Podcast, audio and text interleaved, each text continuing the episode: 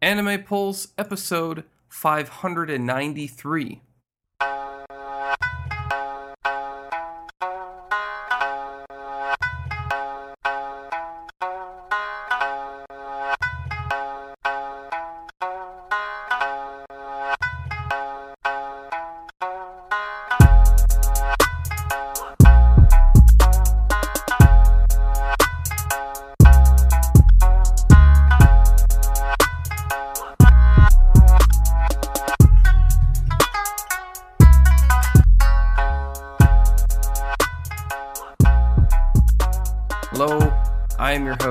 Joseph. Back again to bring you another episode of Anime Pulse, joined by my co host, Andrew Chan. Hello. Yes, uh, we are going into today's show a little bit tired on both ends. Myself, because I showed up early for once and started drinking a little bit uh, sooner than I should have. And uh, Andrew, Yeah. because he's super, super exhausted from reading news articles. And I'm also because I haven't drank enough, so it's the opposite.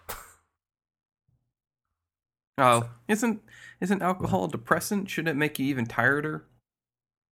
It does e- eventually. Like that's that's like it's like when the you get a caffeine hit, and eventually you feel more tired than when you started drinking coffee.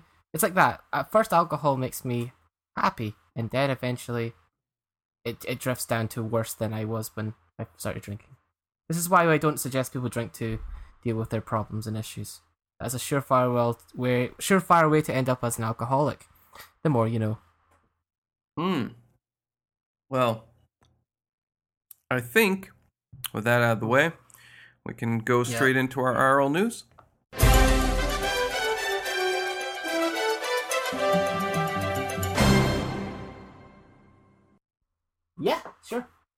How have you, how's your week been?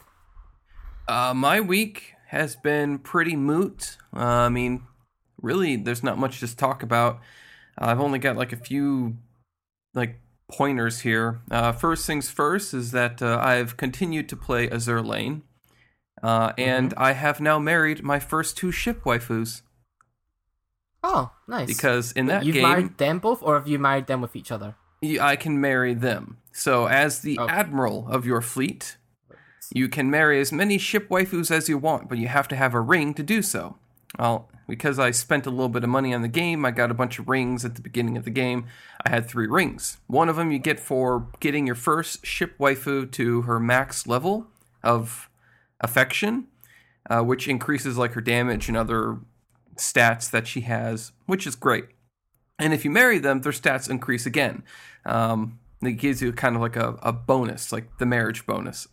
if only that worked the same way in real life, right? Yes, indeed. Yeah. Well, I uh, spent my my coin and I worked hard at raising uh, Tago to her max affection level with me, and bada bing, bada boom, I now have a giant breasted uh, ship waifu in my dockyard. And uh, I also married the beginning ship that I went with, the Z 23, which is a submarine. And uh, yeah, so far, I think it's a submarine. She might be a ship with just torpedoes, but as far as I know, she's a submarine. I see. Yep. You have any names, or There, there are. There are no, what do you mean? oh, they got uh, oh, they got no names for the characters. I mean, No, like, Atago and. Z23. Oh, wow, that's those are the names. Yeah, it's their ship names are based upon real life ships.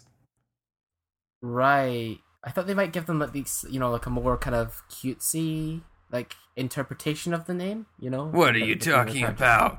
Those are adorable names. How is Enterprise Z20? not a super adorable name?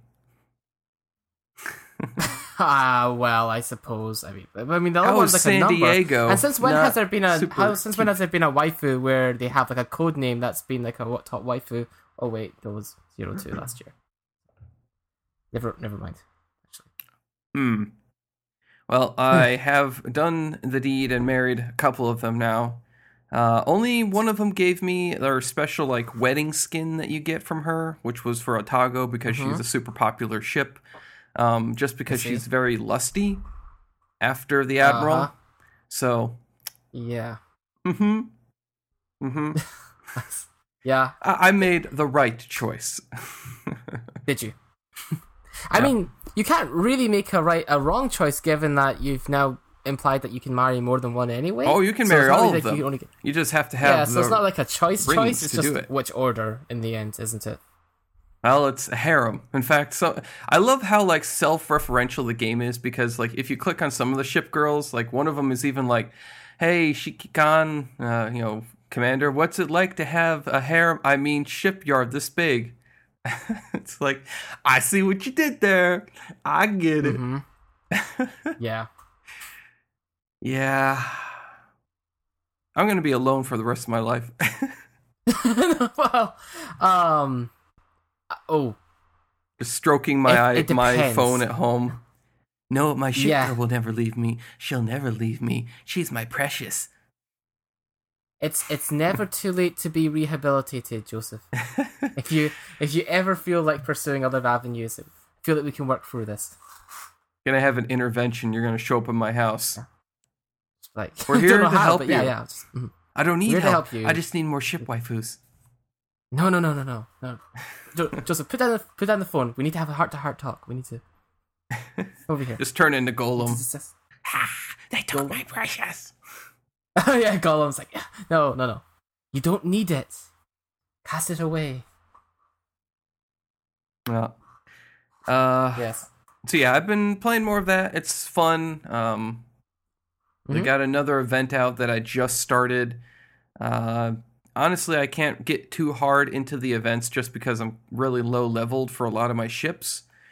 Um, Mhm. so I'm able to like do a couple episodes into the event, and then it's like, oh, level 80 ships, and it's like, fuck, I can't go that far. Guess I'll just back out for now. Um, what else? Oh, I found out that the uh, Arnoff breakfast, which I had last year in June, I think it was May or June, is going to be held in May again. And I've gone and made myself a little extended vacation for that uh, that week. Nice. Yeah, so uh, what happens is the breakfast is all the way down in Kingston, which is a two and a half hour drive from Amsterdam, where I live. And I have to be there at seven in the morning. So that means I have to wake up at 3 Mhm.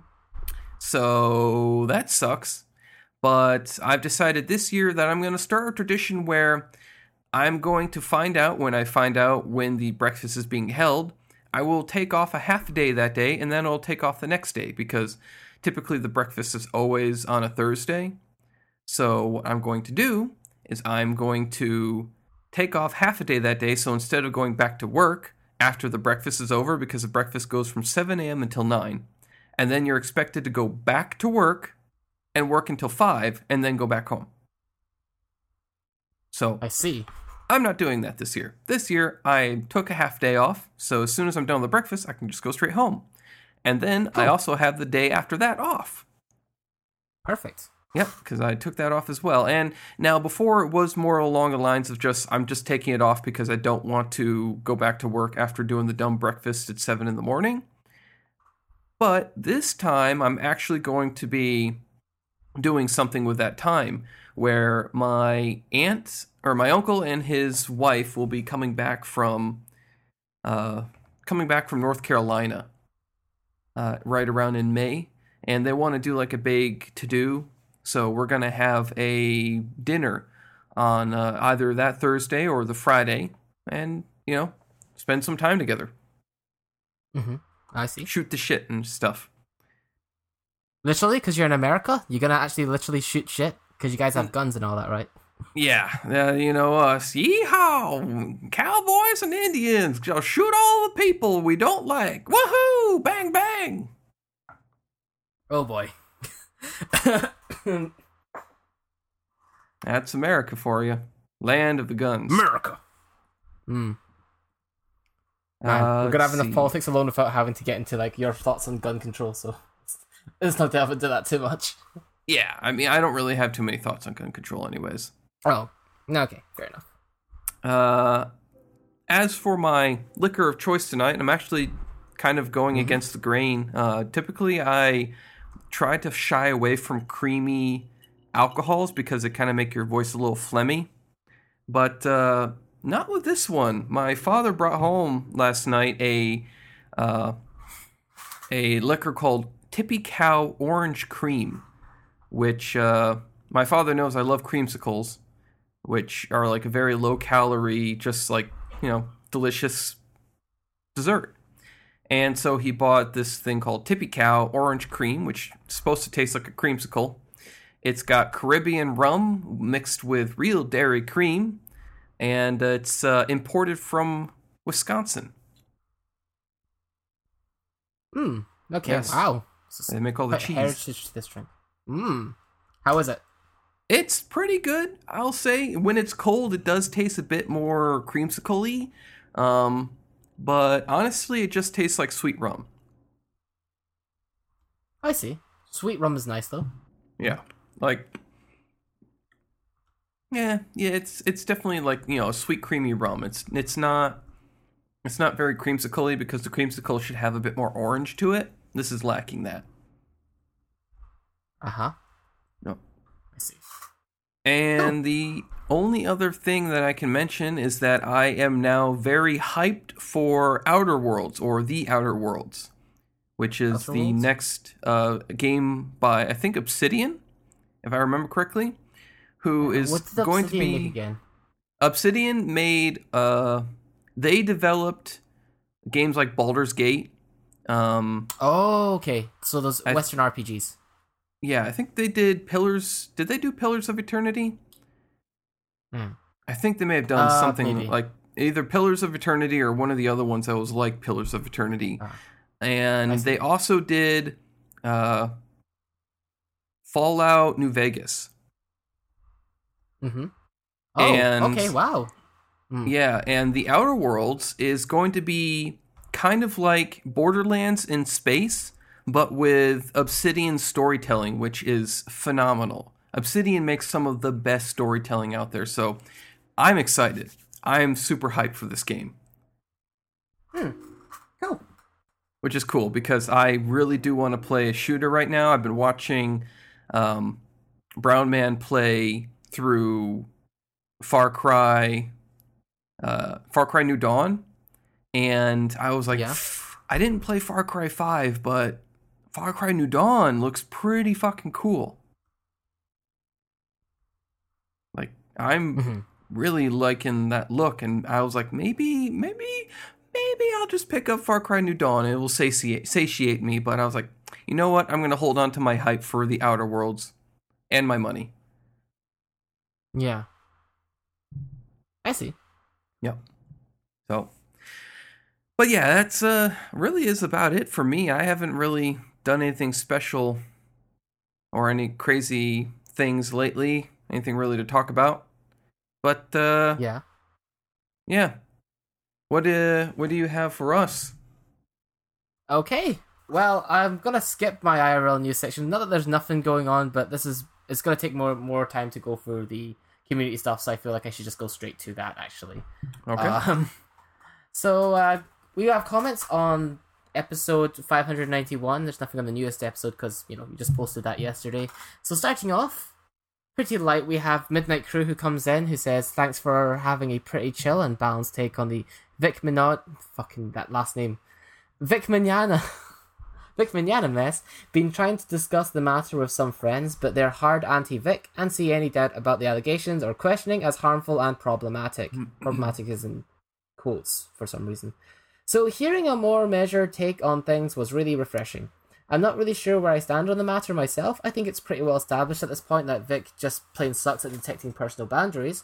But what's that? Uh, but what that's actually led to, I don't know. Crew. Also, P.S. Andrew Dororo is actually a girl, which is why she looks and sounds like one. The rare reverse trap character. Ah, okay, yeah, we did suspect as much. It's just I think the language in episode one made me suspect that Dororo might be a boy, but I couldn't tell. But yeah, the character design and everything did look kind of girly. So, Yeah. Anyway, thanks for that midnight crew. Um, I try to be balanced on it, at least in terms of what I, I'll usually try and be clear on what is my opinion and what I, what is actually fact at this point, because there are some things that you know are open to interpretation, like where you stand on the whole guilty until proven innocent stance. Uh, next we have Yotaro Vegeta who says Morose Morose Mono Mono no ki, Kin Kian is actually a non-Japanese word. It meant it means bad-tempered and depressed looking. The more you know. Thanks. And then he says two points about the whole Vic debacle. First, like Midnight Crew said, this is a very fair conversation. Whether it's in an actual court or in the court of public opinion, people should be presumed innocent until proven guilty. Um, okay, now this is the next part. So, in the next part of the comment, you took issue with what I said and addressing this. I will go ahead and respond chronologically to save time. I'd request anyone go and actually read the comment at the source, so you know I'm not misinterpreting or taking what Yotaro Vegeta says out of context here, okay? So first off, you quote me as saying, Why didn't any of the people who were allegedly bad touched by Vic say something to him, or say something about it? And although you admit that you're paraphrasing, I actually can't accept that as paraphrasing because the meaning and implication of what you're saying I said have changed. Re-listening to the show, the line you're, refer- you're referencing is when I said, quote, if enough people gave the idea that this is not okay, such and such, who knows, maybe it wouldn't have gotten to this point in 2019, end quote. Now, I could have been more articulate, but there is a difference between me speculating with words like who knows and your interpretation being a question like why didn't you correct his behavior? It sounds a lot more accusatory the way you're making me sound here. Uh, you also used words like bad touch, which implies more than what I was running off of at the time. Now, keep in mind that my coverage that week was pertaining to things such as hugs and pecks on the cheek at conventions, and none of the other allegations, such as issues between him and the other voice actors at the time.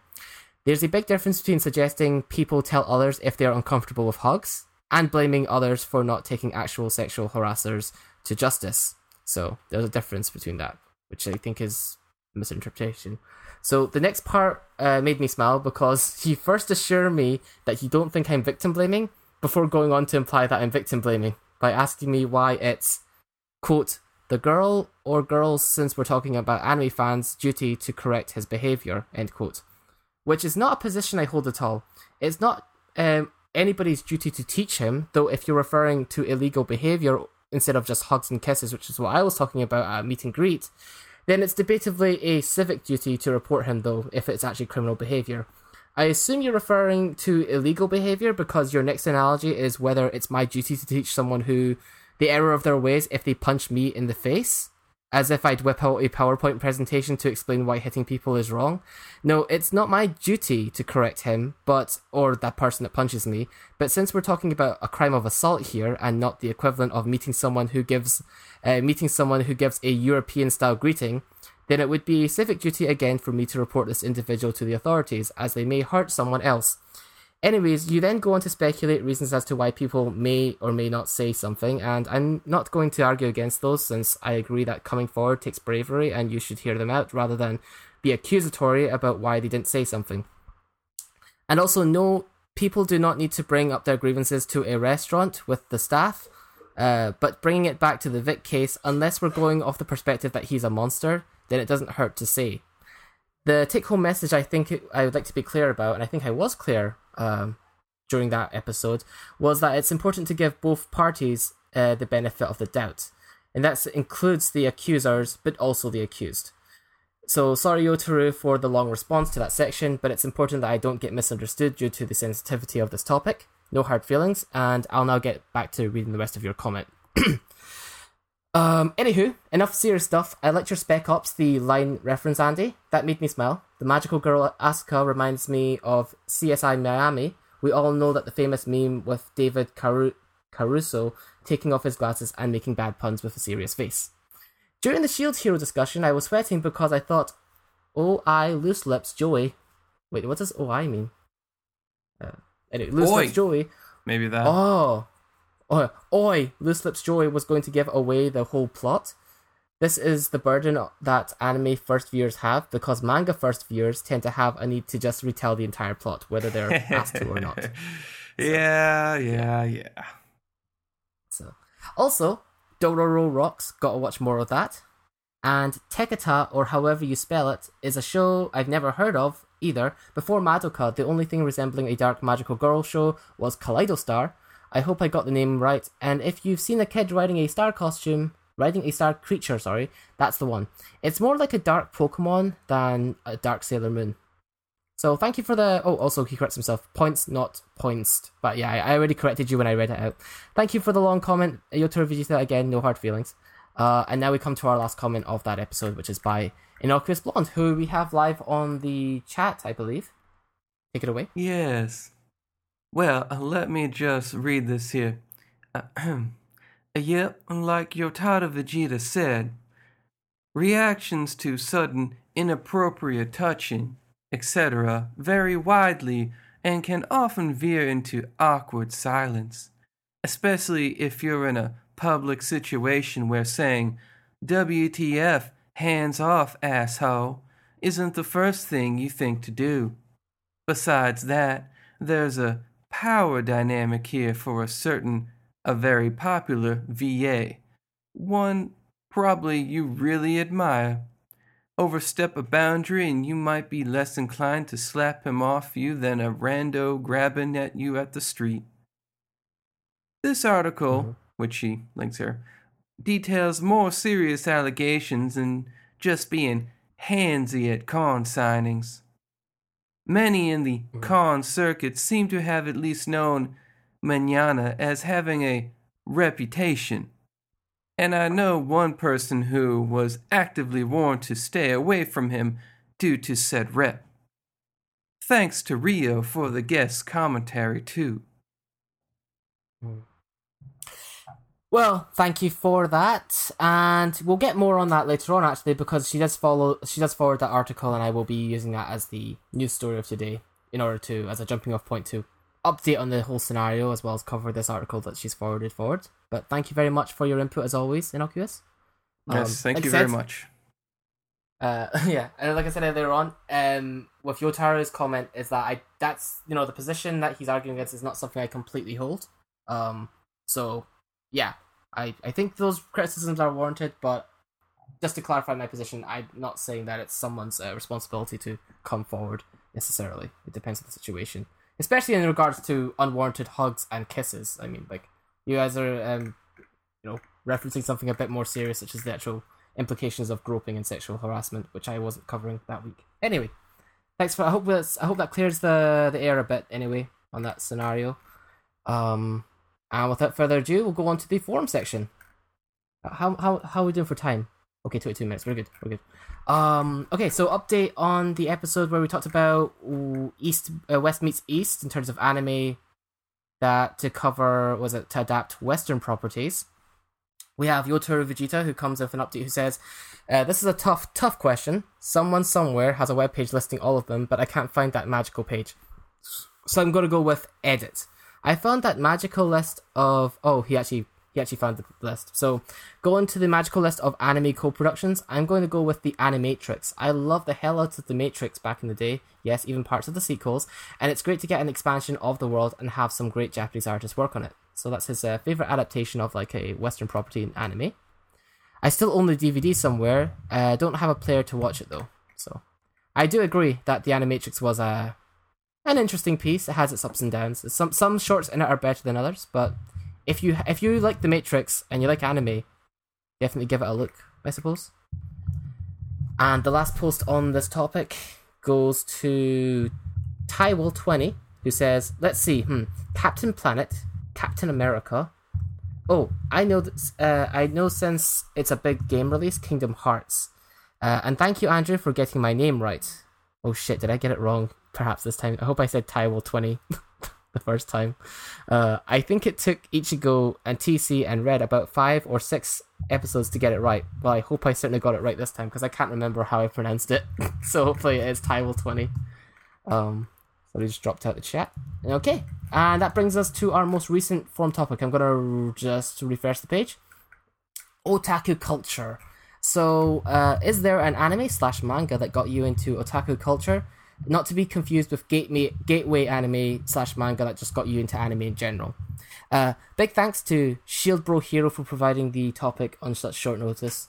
So taking it away is actually the suggester himself. Shield Bro says the show that got me into otaku culture was Infinite Stratos. In reality, it was actually a combination of that show and a website called Funny Mama, where people would post anime memes. I was a huge manga reader before, but I did not actually get into the whole otaku culture until then. Interesting. I have heard of Infinite Stratos, but I don't know much else beyond the name. So, I don't know. Do you know anything about Infinite Stratos, Red? Infinite Stratos, isn't that the one about the dude that ends up at the all girl academy because he's like one of the only guys that can pilot a uh they're not mechs. What are they called? Power armor? Um Infinite Stratos. Uh oh. Oh wow, so it's like a harem show? Yes. Oh. Okay. So Infinite Stratos is with that one. Um, basically, it's just uh, the the world has basically become uh, the military at least has become like ruled by women because they're all very super powerful. They can all fly these suits that were created by this one super genius woman, and only women Huh. can pilot them, except for this one dude who happens to be Ah, the brother of a going. very famous pilot. And so he ends up going to this all girls school where Uh-huh. there are a bunch of other girls there and then like the other nations are like oh shit the only other male stratos pilot out there we gotta get his dick and then they send like their best Uh-oh. and brightest hottest chicks to the school to try to get on that bone and a lot of them fall in love with him and then he's like. I bet. what? I'm a male protagonist in a harem anime. I have no idea what's going on, but I know I have Oh, one gosh. boner for my sister. Ha! Oh, And then that's God. basically how it goes. Oh, good. I see. Well, um, it wasn't completely out of what I was imagining, I guess. Anyways, and next we have a post from Zaldera who says, I guess technically it was Bubblegum Crisis 2033, which was the anime I watched while in university that got me back into anime originally and into the otaku culture. If you really want to be pedantic, I guess Dora. Dora. Thing is, as I got shit for saying this name wrong, uh, I'm gonna just say it the way I said it originally. Dor- Doraemon, which was also the, my first anime I watched. Uh, may count here as it may have subconsciously got me going down the route of otakudom. Oh, it's got a question mark. Otakudom? So yeah, those are your three shows, um, or two shows. Interesting. I, I've heard you mention Bubblegum Crisis and Doraemon a few times actually in the past, so makes sense. And I think that's the last post actually, which I'm not. I can't blame anybody for because you know I did get this up really late. So, uh, what about you in terms of the culture, Joseph? The culture? Yeah, like the what what anime manga slash got you into like uh otaku culture? Uh, let's see here. Well, it was actually my cousin who got me into anime and manga. Um, Hmm. I forget exactly what it was. I remember watching DVDs with her on her PS2 at my at her house in uh, all the way out in Albany or Syracuse, Schenectady, uh, when I used to live in Binghamton, and I think at one point, I think she was, I think it was Sailor Moon that she introduced me to. Um, Mhm. I'm sure there were some other anime. It may have been Love Hina as well that she introduced me to some stuff about that. But I think Uh-huh. the one that really got me like started into like being a big otaku was one year my father uh, and the rest of my family and myself were all traveling back from Florida, going back home. And we're taking a train, and my father surprised me because I was talking about Ranma one half and how I love the the you know, like I like the show now. I really like it. I hope I can get some manga. He went to a bookstore Uh-huh. before leaving, and he found like bits and pieces of a manga collection for Ranma, and he bought me all of them. So like it had like volumes one, two, three, and then volume four, or volume one, two, three, volume five, uh, seven, and then like ten or fourteen or something like that. So Mhm. it was a little bit out of order, but uh, on the train ride home, I just locked myself in the sleeper car and just read and read and read and read. And I read it over again and again. And I was like, this is my life now. Mhm. So I definitely see. think it was So, the Ranma it was less one of a half it was less of like a, a trans it was a, like a transformation and more like a you were in before you even realized you were in sort of thing Yeah, I think it was like my cousin planted the seeds, and then I watered Ah. those and fertilized them with Mhm. Ranma. fair enough yeah i do know that you have a certain uh, a certain affinity towards uh, ranma itself which i've heard uh, had a fighting game which was apparently actually really bad recently i was like oh i heard ranma one half had a fighting game really? I I never, no yeah, I never knew about this. Yeah, apparently it had a fighting game, but you know, anime fighting games don't always. Well, actually, I'm gonna say the majority of the time don't turn out so good, which is Like- sad like because so many of Shonen them have Jumps uh, fighting game that just came out, which is critically panned. Yeah, well, the thing is, is like I saw it coming. It's like um, you know, it's it's a it's another one in the series of uh, the J Stars games they've been making. So that was Jump Force, but they also made a previous 3D fighting game called J Stars for like PS3, and that game is glitchy as fuck. By the way, it's really glitchy and janky. Uh, it relies just on cutscene stuff, and you know, just just as a testament to how much it glitches, you know how you you, you play a game and you can save a replay okay. if you play back a replay, it doesn't replay the fight that actually occurred. It sometimes the replay fucks up and it just kind of like your guy stops moving. So it's like this isn't how the fight went. So they screwed up even the replay system for some reason, and it feels so untested that you know Madara from like Naruto, like he's like one of the last bosses from yeah. Naruto. Yeah, his his super move hits himself. It like he he sends two meteors down, and an explosion hits himself. Now, luckily, they were considerate enough to make it so that um he doesn't take any damage from it. But he still like he summons the meteor, and he still gets he gets stun locked into it, going like ah ah ah ah ah ah, ah as if he's getting hit. But they didn't have time to fix it, so they just make it so he takes no damage from the from the attack. But it's like, how do you screw this up? You made like a cool character from an anime look like an absolute chump by making it look like he hits himself with his own attack. So yeah, I knew this was kind of going to be in bad hands because it's like you know Bandai Namco they have made good games, but whenever they make like these like 3D fighting games that are a bit more experimental, they emphasize more about graphics and presentations and cutscenes more than they do actually gameplay. So yeah, that was that was the Ranma thing. Uh, how did we get here again? Oh yeah, otaku culture. uh, for me, it was uh, well, I I I kind of got into anime. Like I was always sort of watching anime, but I really kind of got into it when my friends showed me DVDs of like Full Metal Panic and um, another anime that many people probably don't know of that wasn't very popular called Spiral. Don't know if anyone's heard of it. Probably not. Uh, it's a mystery. It's a mystery show. Features the Blade Children. Um, so those were, that's what kind of was my gateway in because that's when I realized, oh, anime is actually a thing. Like, there's actually like a lot of stuff that is like this than just a few cartoons that I like watching that's on Toonami. Um, but then as as for otaku culture itself, for me it would be it would be Lucky Star, because that one you know covers things like what it is like to watch anime. It really was steeped in the the culture of watching anime at the time. You know, it had a lot of current references to anime, including Full Metal Panic in it. Uh, it covered things such as conventions, and it made me realize how big. Because you know, at the time, I guess I had broadband internet, but it, I was still fairly new to it at the time. So it kind of really made me realize, oh shit, there's like a lot of people who are actually already into this thing, this this anime thing. I'm from a small hometown. My hometown's a small place in east of Scotland, so you know, there there were barely anybody who was there were barely any people who were into anime. You know, so much so that I didn't even know how to pronounce the word anime. I called it anime back then. So um, yeah, that was embarrassing. But um, yeah, that's that was my that was my gateway into the community, as it were, or otaku culture.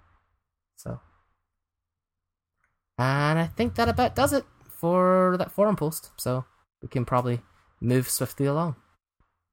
Alrighty then. And we shall move right into the industry news.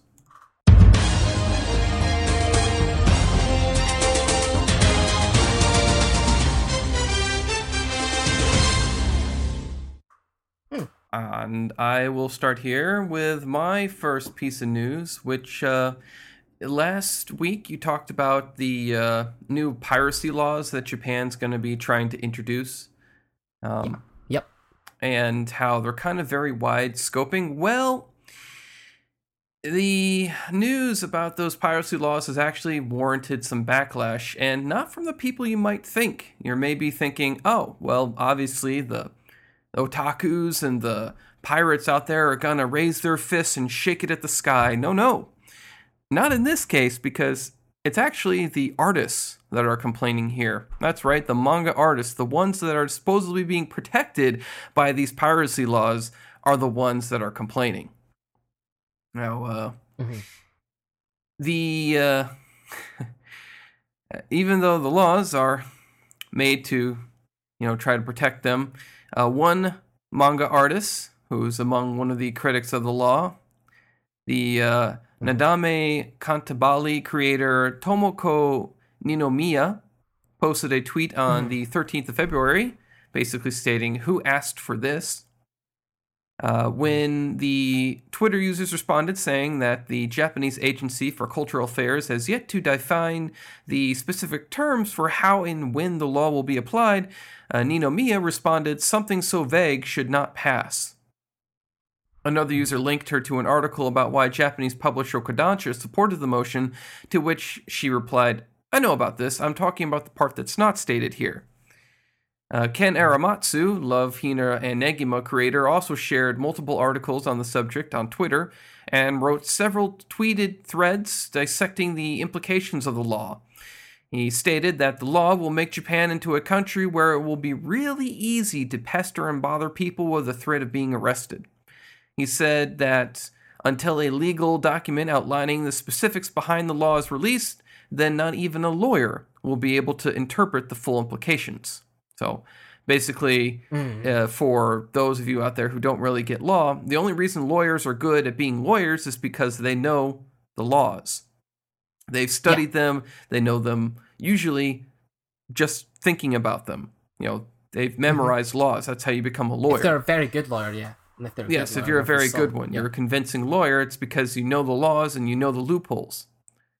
In Mhm. this case, Japan will be able to do something that will make a gray zone into this gigantic gray zone that covers all sorts of subjects where a lawyer can say like, "Well, look here at point A, it doesn't make sense." And then Japan can just be like, "Yeah, Yeah. uh, we're just going to do it anyways because it's a gray zone and we can just change our mind here. It Mhm. could be like, but he shouldn't be arrested, sir. Look, this is copyright. This is for copyright free. And it's like, nah, nah, overruled. Nah. Yeah. I see.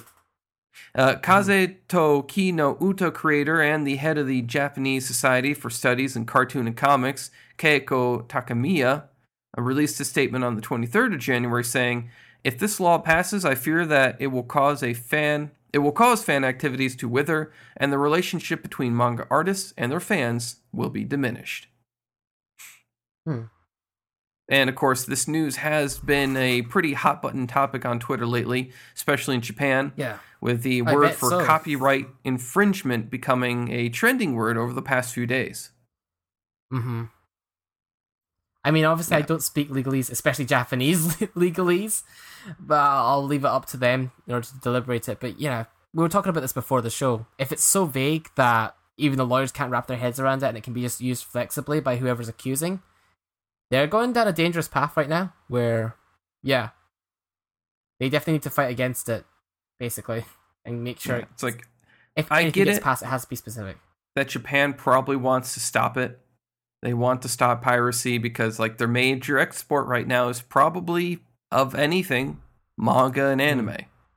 And piracy is diminishing that to hell and back. I mean, let's not uh, kid around here. I get most of my manga online, translated for free. Most of my anime online, translated for free. Mm-hmm. You know, I'm not paying for any of this stuff, and I only ever pay for it if I enjoy it.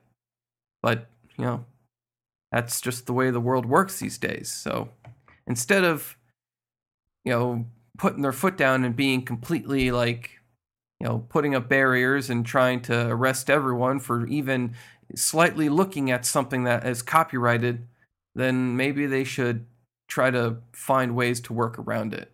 Make things more affordable, make things more available.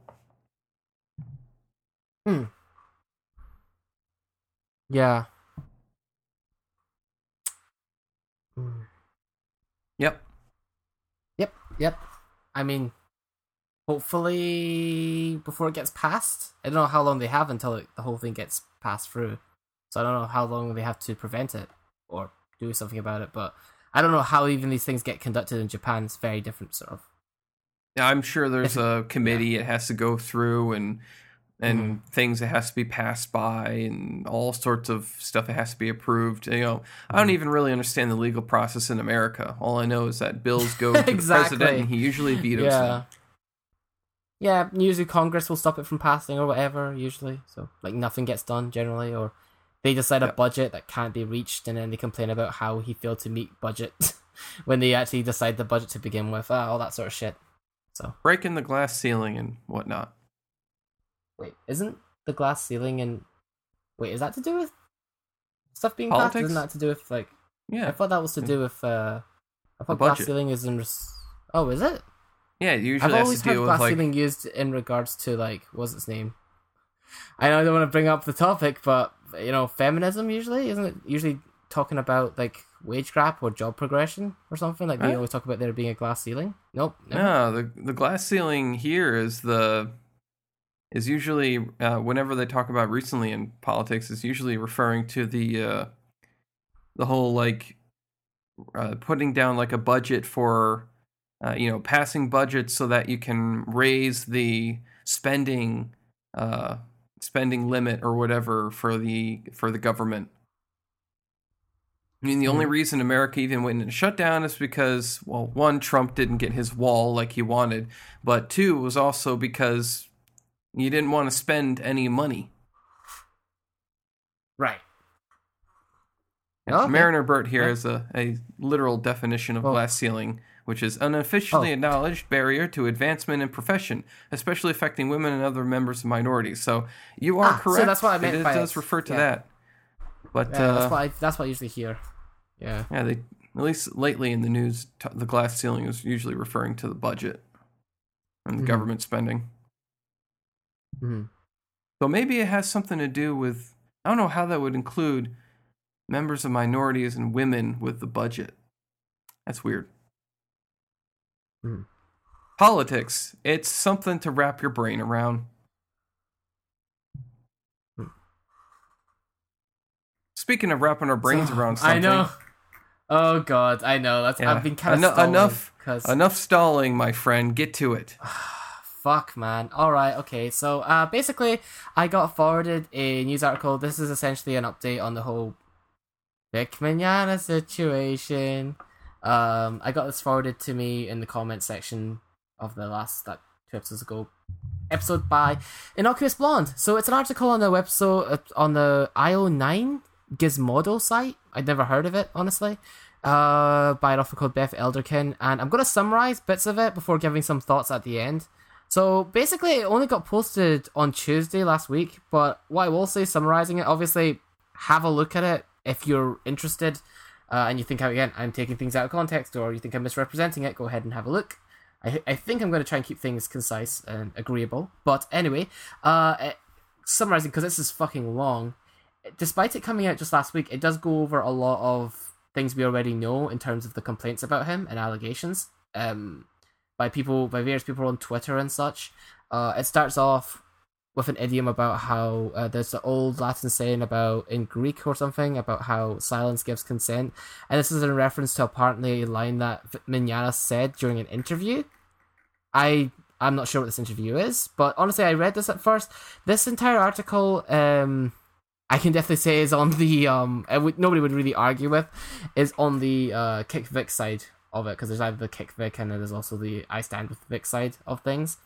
Um, it starts off with a Tumblr blog about Vic Mignogna talking about how he quote a 56 year old man who aggressively hugs, grabs, touches, kisses, and propositions women, often without asking for their consent. End quote. Just ending that quote there. Um, I do think it's kind of um interesting how they've mixed in like this serious allegation stuff with like yeah maybe it's just a sign of the times maybe i'm just old fashioned but i'm just very surprised that hugs and kisses are mixed in with like grabs and touches and propositions like you know the actual serious allegation stuff is mixed in with like aggressively openly you know hugging and kissing i'm like wow we really are in a in a different time than when i was raised but you know I said I either I was like European style greeting. I wonder how they would take to that. Would that be like double assault, given that you kiss both cheeks?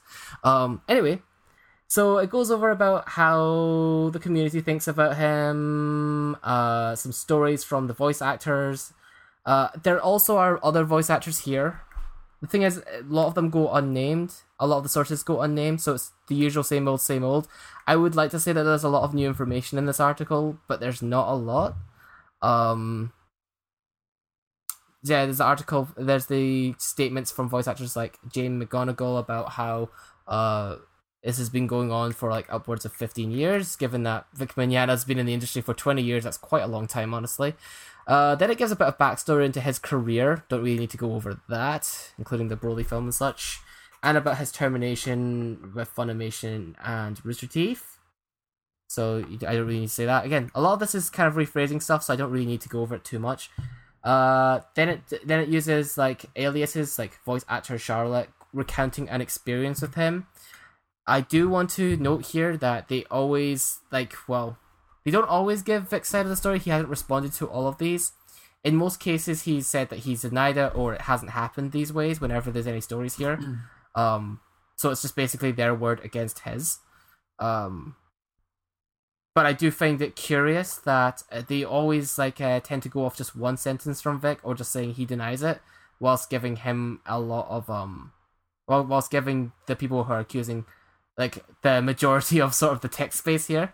They also reference that this entire thing kind of came out first from the Anime News Network article, which I've already went over with you and uh, everyone else by this point, was definitely kind of a smear piece because of the um you know how they used that picture out of context with a fan who later came out and said that no she was totally fine with that picture and she actually asked for that picture um so it is a bit like one thing i will say early on here is it's a tad shady given that they they reference articles such as this um without updating that you know this like the wrongdoing that has been uncovered since. And this was posted this week so it's recent. So the information about what ann did um, especially in fact that the um, the article itself, that article, the ANN one, was written by a lady called Lynzee Loveridge, who apparently collaborated with MarzGurl, more on her later, and also the website Anime Feminist to create this piece to begin with.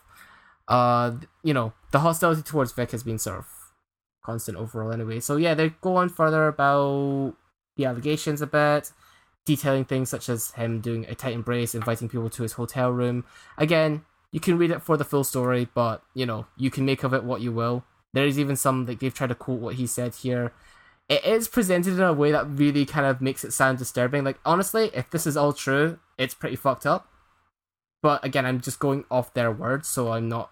I'm gonna be as skeptical, especially given the details that I'll be going over at the very end here. Um, talking about the hotel management, he denies that it happened yeah, stuff like about him making advances on other staff members. Then there's another um, testimonial from of another voice actor called going by Gretchen.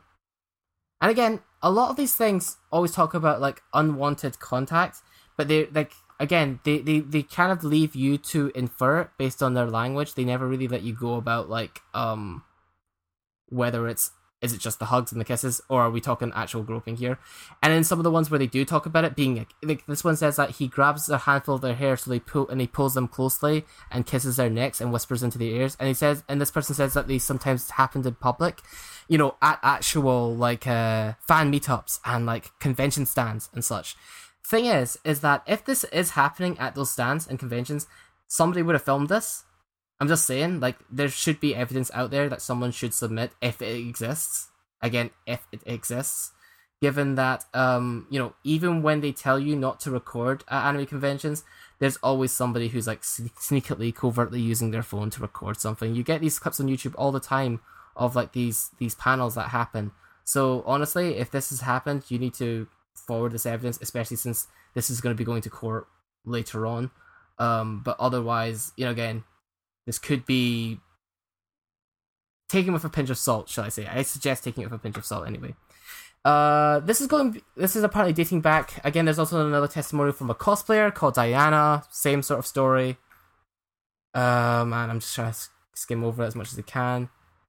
Again, heads word against theirs. Um, blah. Just trying to see if there's anything else worth actually gleaming here before I go into the conclusion. Uh, do do do. You also talk about um, fan club. Uh what are they called again? The Resembool something. It's, it's, it's a full metal alchemist reference. Um Resembool rangers that's it. And about like a former member of that coming out and saying that he had unwanted interactions with them.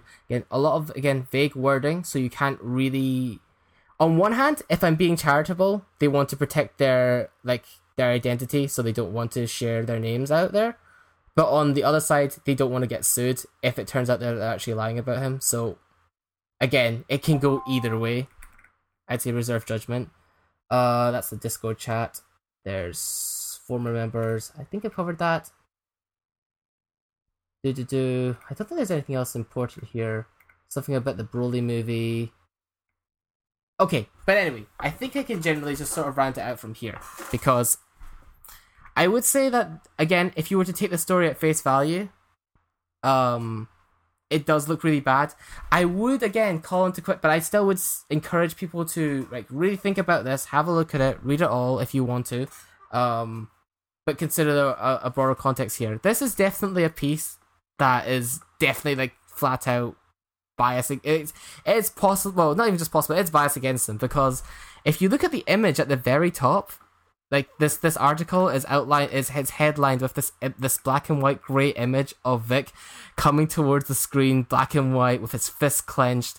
And out of his back are red arms like vector arms from freaking like I don't know like again I think it's like ReZero or like those kind of weird vectors that come out of like Medusa from Soul Eater. Or like um, uh the invisible hands from Elfen Lied yeah. Oh my god, yes. It's like the Diclonius hands. That's right. So, again, if you had any sense of tone with this image, I mean, that says it all. And also, I did a little bit of journalism of my own on top of that. And looking into Beth Elderkin, I don't necessarily want to take her straight at her word, given that she herself, okay, and this isn't even being conspiratorial, has has worked with Channel Awesome, which is the site that hosts Nostalgia Critic, which is also the same site that MarzGurl is from, who is also who was also a um, one of the talent that was on that website, and she's the if you don't know haven't heard MarzGurl, she's I mentioned her earlier on. She's the one that collaborated with the people who wrote the Anime News Network article, and it's also the one behind creating the hashtag KickVic to begin with. Um, she is in contact with Beth Elderkin, the writer of this article, given that if you even just check their Twitter, you can see that they actually have had exchanges with each other since 2014 2014. Yes, since 2014. Um, so you know, again, pinch of salt, but I'm not gonna say there's no motive. And the reason I call this all into question is earlier on when I was addressing Yotaro Vegeta's comments, I was talking about giving people the benefit of the doubt, but at the same time, so I don't want to um, what's its name? Immediately assume ill intent from either side, but the fact remains that one side not gonna tell you which, has shown more cli- more signs of falsifying evidence, and there's more precedence for that over this week, given that there was a false swatting that was faked, that was used to basically label the kick, not the kick Vic, the I stand with Vic side as calling in swattings. But that was shown to be false, given that the photograph that they used to show the swatting uh, dated back to 2016. So they basically made up evidence to make the um, I Stand with the Vic side look worse than they did, look worse than they are. And the furthest development now is that you know I, I'd say that they're very brave to post this this article to be honest to begin with because um, Vic is now pursuing legal uh, help now. there's actually a, there was a Kickstarter for him, and a, a lawyer on YouTube went over what he can do, what he should do if he decided to take this forward legally. Um, and you know, on the other plus side, any surplus of money made from his um from his uh, campaign, you know, from the Kickstarter or GoFundMe for his legal battle, any leftover will be. He said he's going to provide. It's going to be sent to a um, was it domestic abuse or victims of abuse or something? Um, some sort of charity anyway. Which is Mhm. funny because there were some people who came out against it because again because it's being supported by Vic, it must be a bad side sort of thing. They were like, "Oh, Salvation Army, they're anti-LGBTQ whatever plus thing." So it's like, uh huh, just because Vic's supporting it, I suppose. But uh, yeah. Anyways, so there's that. It's going to court now, and some people on the uh, Kickfest side are now already infighting, and some of them are already kind of shitting their pants. Especially, I think one of the people who were instigating the false swattings, um, trying to reach a olive branch out to Vic because of all this thing. But I guess they didn't expect him to actually fight back.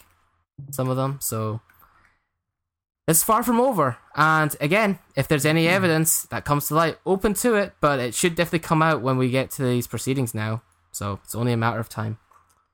But yeah, that's pretty much it. That's my well, that's it with uh, the article and my opinion on it. Again, take it with a pinch of salt, I'd say. But you can't say that if only posted articles in support of one side now, given that we've now just addressed one that's on the opposite side. Too bad it's so long that I can't read it all though. But what what are your thoughts before we move on, uh, Joseph, on this? Since I feel I like mean, I've been I've- taking the pot spotlight.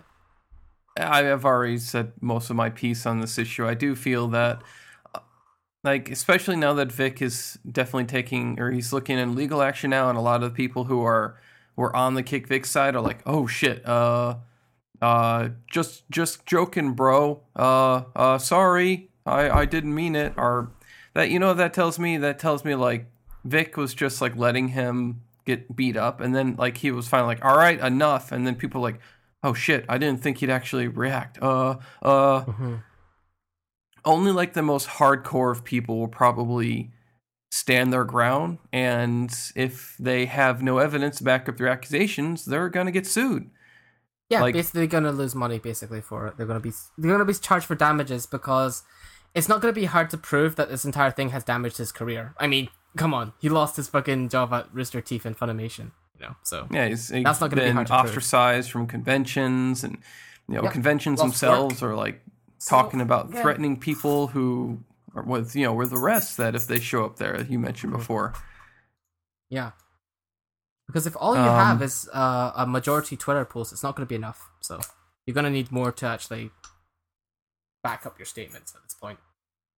Yep, which they really don't have right now. All they just have are accusation after accusation after accusation, and Yeah. It's ad populum where it's like, well, there's so many that maybe one of them is real, but you know, it's like where there's smoke, there must be fire, right? Right, guys, Yeah. right? it's a shame that there's just been so many people who, or so many cases, too many cases so far, people who unable to cover their backs and have been exposed as lying about it. And it's even more disappointing that they're mainstream news sites and such. So, uh, Yeah. it's a, it's a, it's a, it's a tricky subject, but I think it's definitely relevant in covering for this podcast. We're supposed to have our finger on the pulse, and in terms of the anime industry, after all. So, Yeah. can't not talk No, about it. Yeah, definitely. But Mhm. yeah, I think that's Cool. basically my thoughts on it right now. I'm just waiting to hear Yeah. more about what happens with the legal battles and you know seeing Yeah. whether or not the big names like Monica m- maybe like you know back the fuck out and if people like that start backing off, then it's definitely going to be like, all right, this was definitely Yeah. a smear campaign. Like someone out there the had thing. a hate boner for Vic and they wanted to get him in trouble. Yeah, I mean that's the thing is I've I've heard from like one of the his name that law channel on YouTube. I can't remember the one, but like they did come out with like it doesn't have to go to court if um you know if if they just talk about it outside of it, you know, and just settle the differences, maybe retract a few things. It doesn't have to go into a long, strenuous legal process. So hopefully this just gets resolved quickly because meh, it's just uncomfortable. You know? No doubt. and cringy what some of the what some of the other people are doing at this point. Just watching Mm. both sides is kind of cringy at this point. yeah. Anyway, Anyways, yes.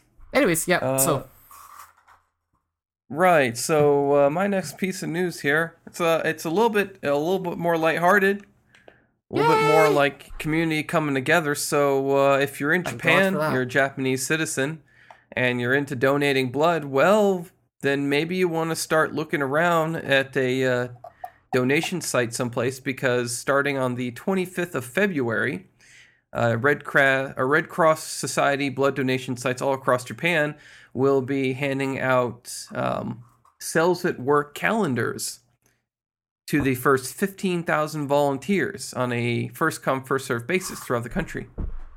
Hmm. So uh, you know, I remember when I've donated blood here in America, I've gotten you know. You, you always get your standard snacks, your crackers, your cookies, your chips. You can usually help yourself to as much as you want because they usually bring too much. Um, Mm-hmm. and I've gotten shirts in the past. I've gotten stickers Wow. and pins in the past, and uh, no, I I would definitely be more apt to donating my blood if there was anime merchandise for for grabs. Yeah, that's a great plus, especially if it's an anime you like or when it's relevant. What is actually the? Did you say what the merch was specifically? Like It is badges, a mugs? it's like a desk a desk calendar um, Okay. for this year for 2019 that will feature cells Uh-huh. at work. Um, Yeah. It looks like right now it's known that it will feature uh, red blood cell.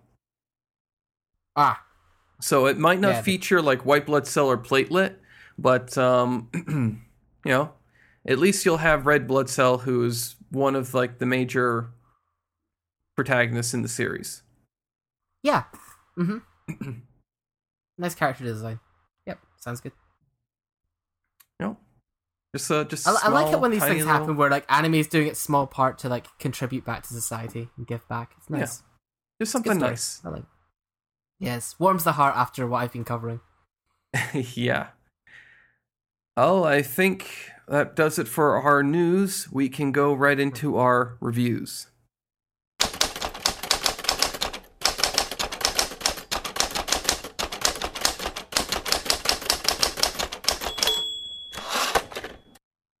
And uh, I guess uh, let's see here. Did you wanna did you wanna go first this time? I've been going first a lot lately.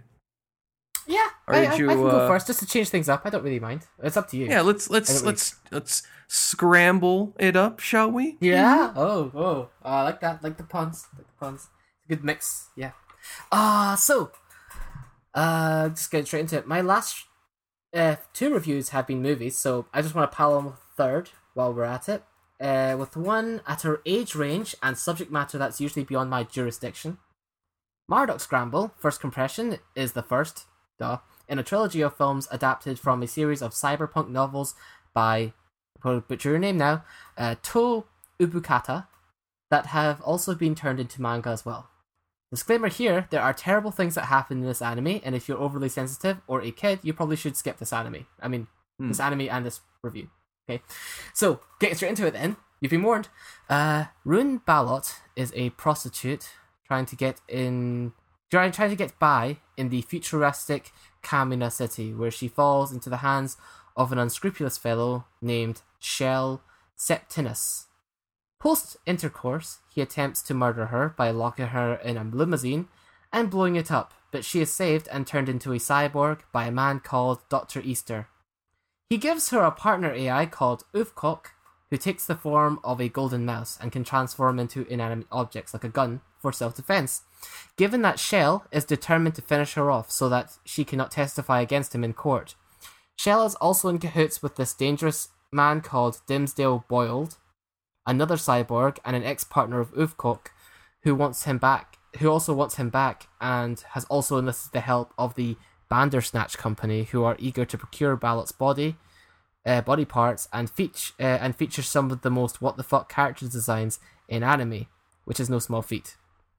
So, can Balot stave off these onslaughts on her life with her new cyborg abilities and bring the people that tried to kill her to justice?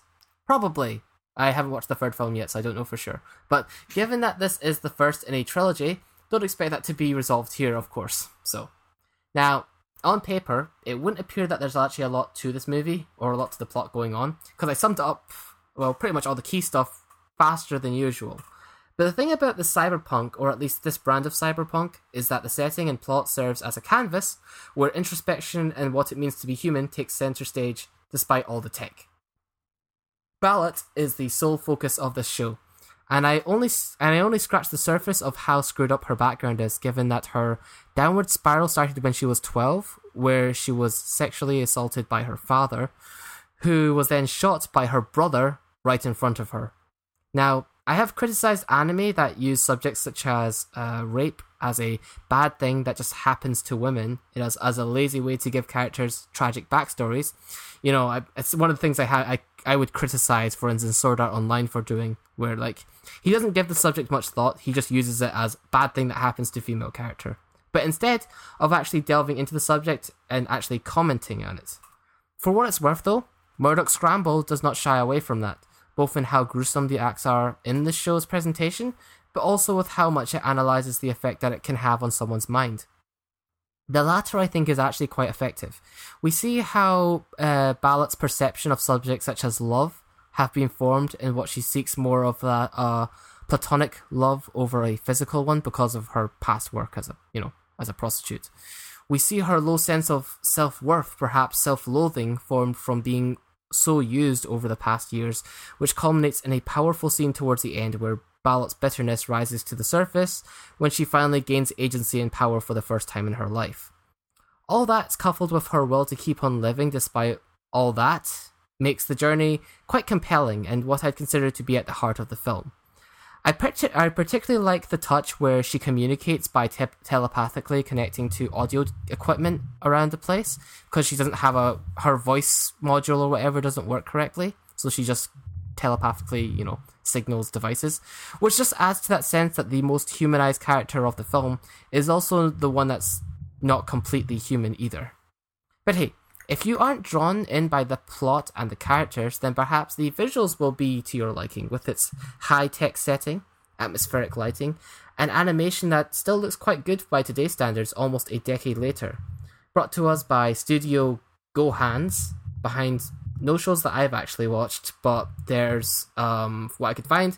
There was Coppelion, Seitokai Yakuindomo, Princess Lover, and K, to name a few. It's quite a good looking show overall, but I think what really adds to it is the direction that's quite atmospheric and kind of gets you immersed within its world. Even though you don't really see a lot of it, given that the show's, you know, kind of short. Well, the movie. While making it feel kind of eerie and unsettling with those kind of PTSD flashbacks that are given in, like, you know, uh, in different intervals, showing Balot's troubled past. So, kudos to director Susumu Kudo, who I think clearly had a vision for it uh, whether it was obviously was effective for you may be subject to kind of how you interpret it, but you know, to me it was you know it had enough of a motive to it, and I, it was effective enough. Now it's not perfect. I do not think uh, I do think it's a bit bare bones in terms of the actual plot department, and if I didn't allude enough to that earlier, the various bad guys' motives being uh, are a bit questionable given the, the extremes they go to in this uh, movie. Still, I don't hold too much against the show for its lack of world building and bare bones plot, given that it kind of focuses on the character where it really wants to, and it's quite effective at it. And again, it's quite a short film, being just over an hour, being an hour and ten minutes long. Uh, and you know, there are two more films to maybe perhaps improve on that. Character study alone, it's it could be kind of boring for some. There are a lot of drawn out scenes. You know, like today we're kind of used to anime being a bit more fast paced, and that could be a problem for some with its pacing. It kind of goes by in a more slower pace, and characters talk to each other in like kind of long drawn out monologues and dialogues with each other. And so it didn't really bother me because I think the script was still to the point and it wasn't overly pretentious as it could have been, given like you know it has themes and like stuff to it, but it didn't feel like it was being too like up its own ass about it. So to me, I think it was actually all right. So overall, uh, I enjoyed uh, Mardock Scramble uh, first compression. It's got style. It doesn't overstay its welcome too much. Um, again, the character designs, the body horror stuff is a bit like you might be forgiven in thinking that. I, I mean, I'd forgive you for thinking that it's like a bit too played for shock. but I think it kind of works given the kind of tone of the of the show itself and the setting they're going for. Um, I give it a solid or hard boiled crackers, I guess, in the end. Uh, so stay tuned for when I get around to covering the sequel and the last film, which I have yet to watch. So there you go. A positive review from Andrew, an actual positive one. Buy Oh, a lottery nice. ticket. Yes. So Cash it in quickly. yes, indeed. All right. Well, uh, I think we've been talking about a lot of dark subjects in this episode of Anime Pulse. I think it's time Yeah. to bring in a little bit of fluff, a little bit of fluffy demons. Yeah. So, God, yes. what happens when you take hell and you turn it into a rom com? Well, you certainly can't keep it full of horrible screams of the damned, brutal imagery of tortured souls, and terrible creatures that bring suffering. That'd be too unique. Instead, you want to turn everything fluffy and fuzzy with a heartwarming element. Make sure the setting looks as though it's like another Earth, but with magic. And of course, you need to be sure to name your character after the most famous of Hell's denizens. No need to go breaking the mold or anything. Little baby steps. That's the way mm-hmm. to win over your audience. Sound good? Well then, Yep. perhaps you'd be interested in a series called Bezelbud Jo no Okinimesu Mama, or the English title goes, As Miss Bezelbud Likes. Firstly, you'll need a likable character Mullin, the main protagonist, as it were, who in this anime is the personal secretary of the Lord of Flies herself, Bezelbud. Mullin needs to have a weak personality so that everyone around him can relate to him. He needs to be a bit of a sissy when it comes to the affairs of love and romance, because we all know only blockheads can resist the charms of their demon boss lying butt naked in bed. Oh, hmm. but be sure Bezelbud has no sense of courting someone as well. We can't have her progressing the romance that buds between these two after all. Got all that? Because hmm. that's about everything you get. What we have here is rom-com that suffers from any number of attempts that Japan has put forth into the category. Either due to the fact the writers are adults with no personal experience in love, or the trend of slow and slower is a fact drilled into the minds of Japanese youths. The series goes on to introduce a number of characters, each with their own perspective romance. There's the frustrating love of Belphegor and Azazel, where Azazel barely says a word to Belphegor because she's too nervous to talk to him. There's the awkward love between uh, and Azeroth, where Azeroth seems to do nothing but hit on other women, and Sagittarius just hits Azeroth with her fists. And there's also the one way love between Arianome and Dantalion, where Arianome enjoys getting off on watching Dantalion like some hardcore voyeur. Oh. In all of these scenarios, there's one glaring problem. They all go nowhere. Ah, Whenever we do have some progress, the anime is sure to take several steps back to prevent it from going anywhere. You'll want you'll you want so hard for something to succeed, anything at all, but there's nothing. So, what does it have to offer? Well, the series does do a nice job at landing those heartwarming feelings, even if they are empty promises.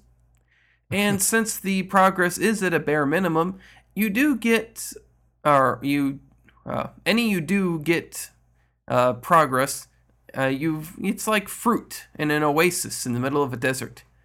It tastes like heaven and leaves you wanting more. But what's that? Is that another oasis in the far distance there?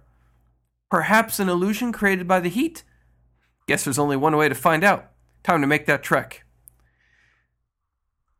In the end, as Miss Bezelbud likes, is good enough, clang clang. Way to mellow out after watching something with an intense theme or a dark tone. There's very little substance, and you don't really need to have your brain running while you watch this one.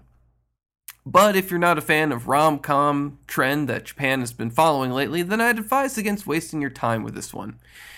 If I had to Oh. compare this to something, it's like wanting dessert after a nice meal, only to receive one of those, um, one of those after dinner mint chocolates. It's got the concept right, but falls way short of accomplishing what you want. The animation, uh, likely the real saving grace here, was done by Liden Films. They've Oh, also yeah. produced other works like uh, Killing Bites, Yamada Kun and the Seven Witches, and uh, Rokudenashi Majutsu Koushi no Akashic Records. Yamada, for Beelzebub- Yamada Kun and the Seven Witches was surprisingly good. If you yes, it one. was. I did That like that one, although I didn't care I for the body swapping. Oh, you don't like that as a like a Yeah, I'm not a big plot- fan of body swapping when it comes to anything. Oh, just in general. Interesting. Yeah, just in general, it's uh, it's like one of my pet peeves. Hmm. Yeah. Interesting. Yeah, I- I- in this one, um, they went with a very heavy theme for like watercolors, leaving everything feeling very light. There's an emphasis on blur and saturation, giving you that fuzzy feeling I talked about. In fact, the sound design works well in conjunction with the animation, adding to the fluffiness of this fairy floss of an anime. The uh, positive note about the voice acting is that as lacking as the story and plot was, the voice acting was on point. You can't generate heartwarming feelings without the right tones, and to that point, everyone performed adequately. Possibly outdoing everyone else was Belphegor, even more so than Bezelbud, as her voice just reaches into your heart and gives it a good squeeze. If you do recognize that high pitched squeal, that's because Misaki Kuno is the one providing her voice. Same voice actress to perform Serara from Log Horizon, Momo uh, Kawamoto from March Comes In Like a Lion, and Shio Kobe from Happy Sugar Life. She. Oh wow! So it's the lolly from that show. Okay. Yes. Okay. And my favorite character, I could have just done a silly and given this one to the succubus who leads an idol group and has a baiting, banging body, but I think I'll be a bit more logical here and say that uh, uh, Aralmech is the winner. Designer of the clothes the characters wear, he exudes feminine undertones and is more or less homosexual. He helps out a lot in getting characters progress and is not shy about it. So, uh, for As Miss Basilbud Likes, which is just a lot of fluffy rom com situations, I'm gonna give it a saltines.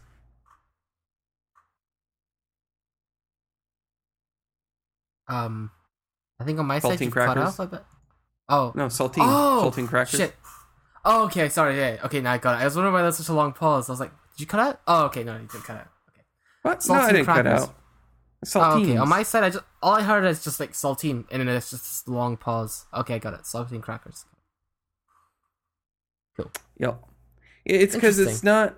Yeah, it's not at the level of being anything more than just that cracker you see at the back of your cabinet. Yeah. That's like, you know, I am a little, I am a little hungry right now.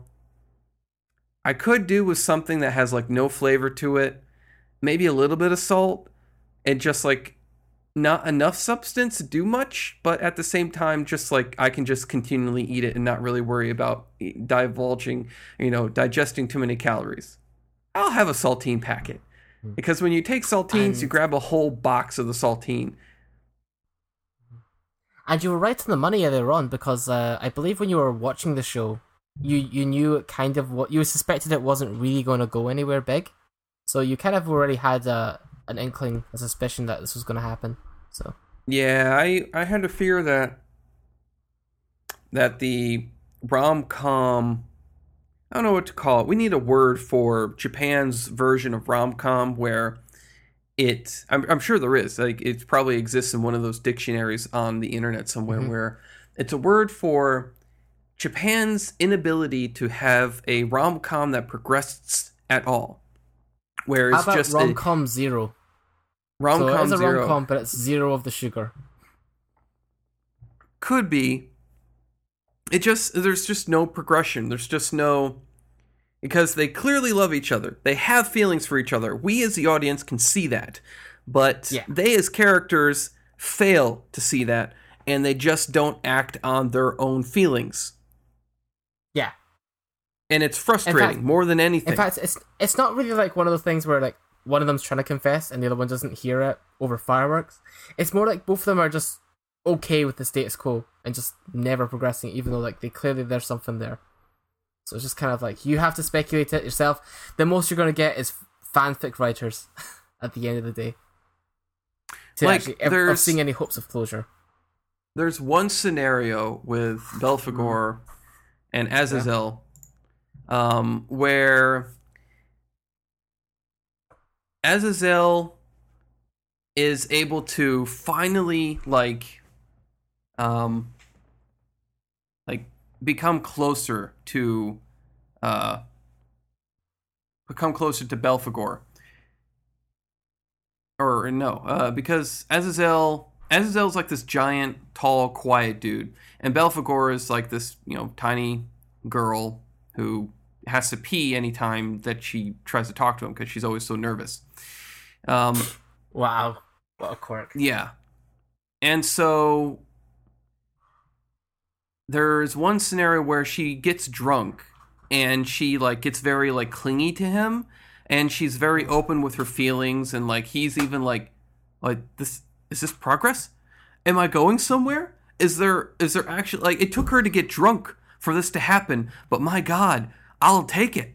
And then the next day Um. he's act he acts all like you know, he runs away from her and then she starts like or she starts cor- she goes and runs off to Beelzebub and starts crying like he, he hates me. It's like oh my god, this fucking anime. And it all and like later on it just cuts to him and he's like I didn't know how to talk to her after that and it's like you pussy fucking man up. yeah. Although, although, although, disclaimer, advice to use at home. Uh, best not progress any relationship in any drastic means unless you're already committed. If there is alcohol involved, best cover your tracks. Be safe. Yes, if you do have a uh, friend out there that you're super friends with, and then they get drunk and they try to hop your bone, you know, just kindly push them off and be like, "You're drunk. We'll talk about this Just, yeah, tomorrow when you're not do drunk, not do. if you remember it." Yeah. Yes. Even if you are if- ninety nine point nine nine nine nine percent sure that this That, you, that they on- want this, yeah, just Do not. maybe not. just yeah. don't. Unless you're like, if you're married, perhaps, or if you like, you both have done this before, or blah blah blah. Hash this out, but do not follow. Do, do as they do. Do as we say, not as they do. Not as they do in the anime. So yeah, Yes. bad things can happen. So Wait till they're sober again. Bring up the subject and watch them squirm. yeah, absolutely. Watch some squirm. Is that Yeah, because then you'll be like, "Man, you were really drunk last night." ah and right. always like, "What did I do?" Well, you were hitting on me and stuff. You tried to get me to get in bed with you. Oh my god, I'm so sorry. No, I was into it, but you were drunk. I didn't want to do anything.